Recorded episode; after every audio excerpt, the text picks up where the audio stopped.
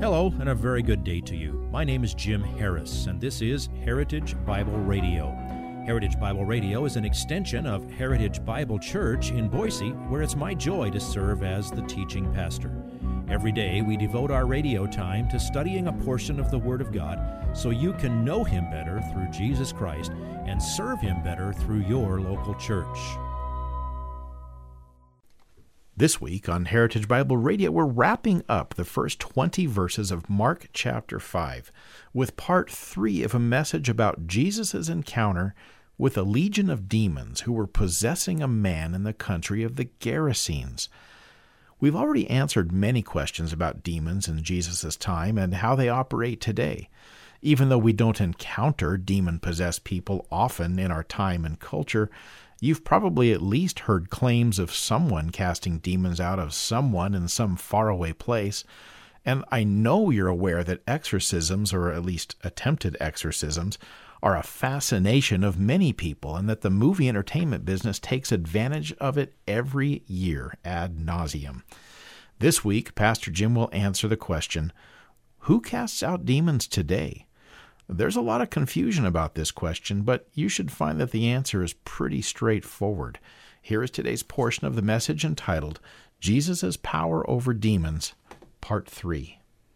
He and his companion just didn't want to live another day without Jesus. That's understandable with what they'd been delivered from, but Jesus' response might, be, might surprise you a little bit. Verse 19 And he did not let him. You see, Jesus was totally in charge of this situation. The, the demons could do nothing until Jesus gave them permission. And this man asked permission, and Jesus didn't let him.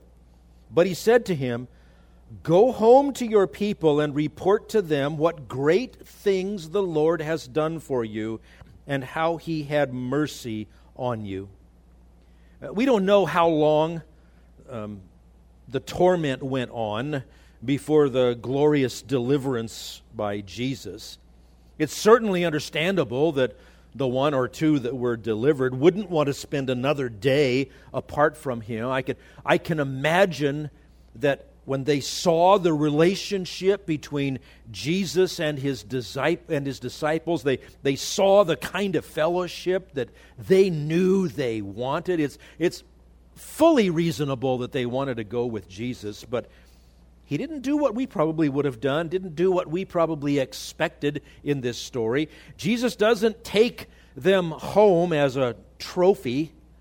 Surprisingly, he sent him to his own home and to his own people.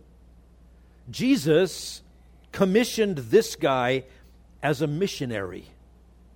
As a matter of fact, this is the first one that Jesus ever sent out to proclaim him. He had not yet sent out the 12 on their preaching ministry, had not yet sent out the 70 on their preaching ministry.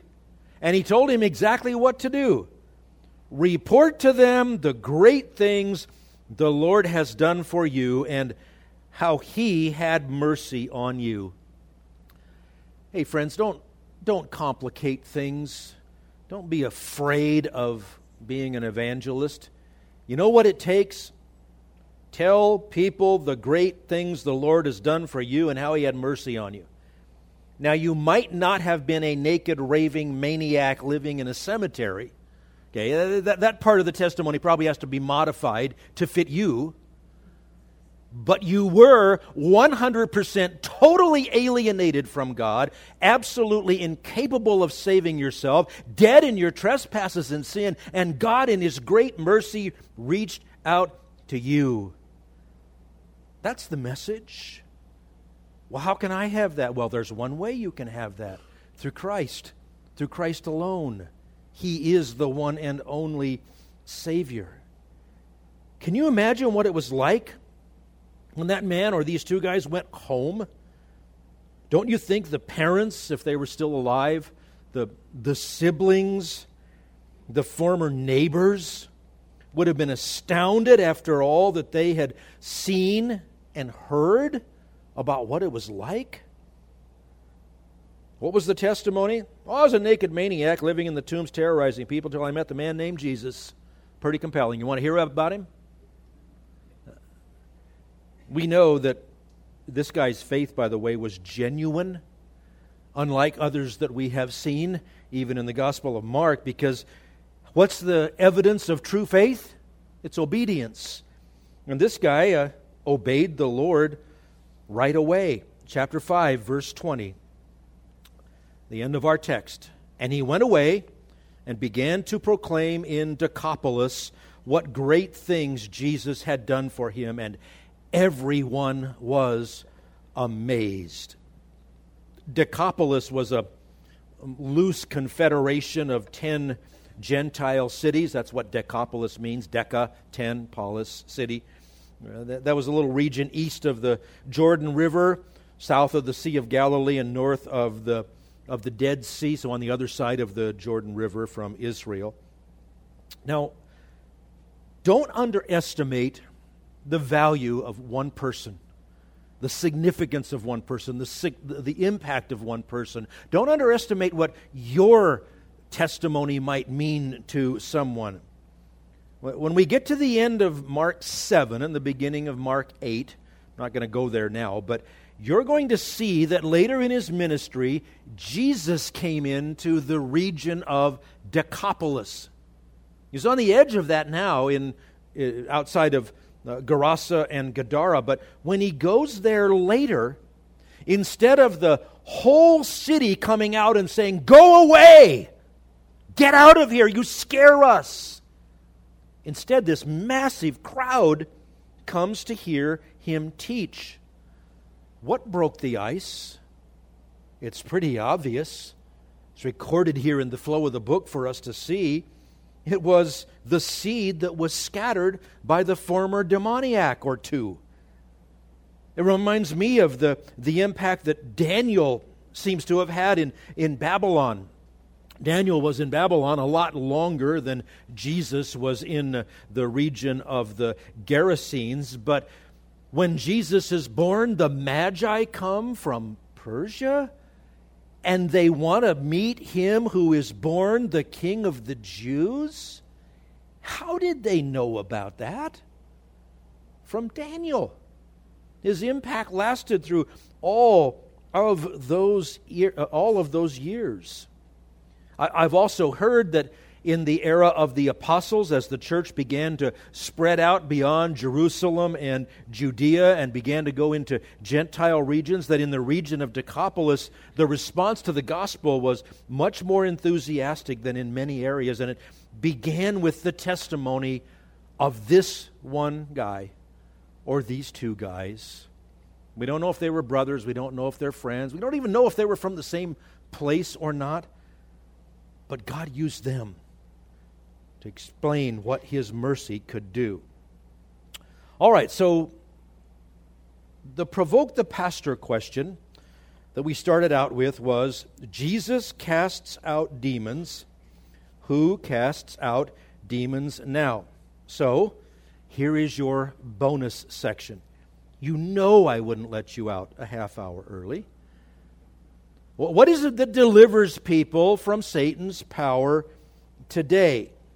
Uh, can a person be demon possessed today? Yes.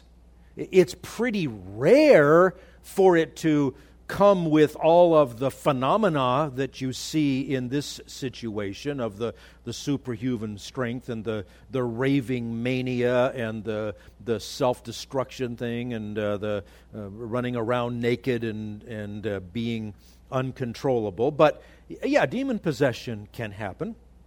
So let me give you a little background and then I'll, I'll bring it in for a landing. And I think this will be worth your while. And it is meant also to be a corrective to some things that are taught in our generation that are very dangerous. Let's start with what is a demon?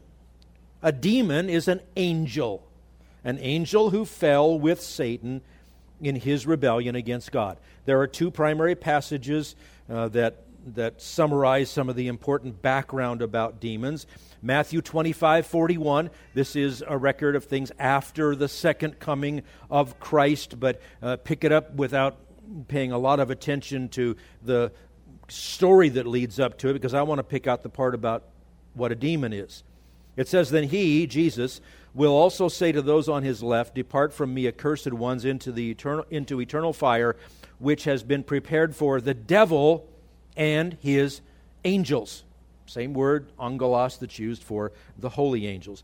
Demons are angels, spirit beings who chose to go with Satan in his rebellion against God, and they've chosen to be loyal to him in the ongoing fight against God, against God's people, and against God's plans. And that verse, Matthew 25 41, says the demons will share Satan's eternal punishment in the lake of fire forever and ever. The other passage is in the book of Revelation. It's in a portion of the book of Revelation that is kind of a, a, a sidebar or a, a flashback, gives a little historical background to some of the things going on there. And in Revelation chapter 3, uh, uh chapter 12, rather, verses 3 and 4, and then down in verse 9, uh, we have this explanation of some stuff that's going on in Revelation. Then another sign appeared in heaven Behold, a great red dragon having seven heads and ten horns Wish I could go show you the significance of all of that, but it doesn't fit for today. And on his head were seven diadems, and his tail swept away a third of the stars of heaven and threw them to the earth. How do we know that about a third of the angels that God created rebelled with Satan? That one verse. That's it. The idea of his tail swept them away. The idea is they're, they're following him. It's a, it's a picture of that. And then you skip down to verse 9 in Revelation 12. And the great dragon was thrown down, the serpent of old, who is called the devil and Satan, who deceives the whole world. He was thrown down to earth, and his angels were thrown down with him. So, demons are fallen angels. If you would like this message on compact disc, let me know and we'll send it to you. You'll receive the entire message, not just the portion on today's program.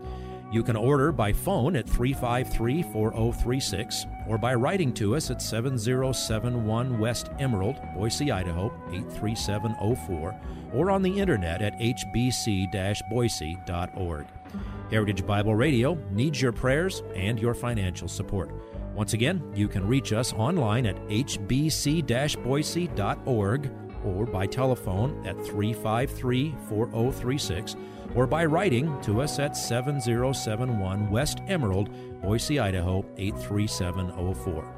And if you need a church home here in the Treasure Valley, I hope you'll visit us any Sunday at 7071 West Emerald. For Heritage Bible Radio, I'm Jim Harris. See you next time. Bye bye.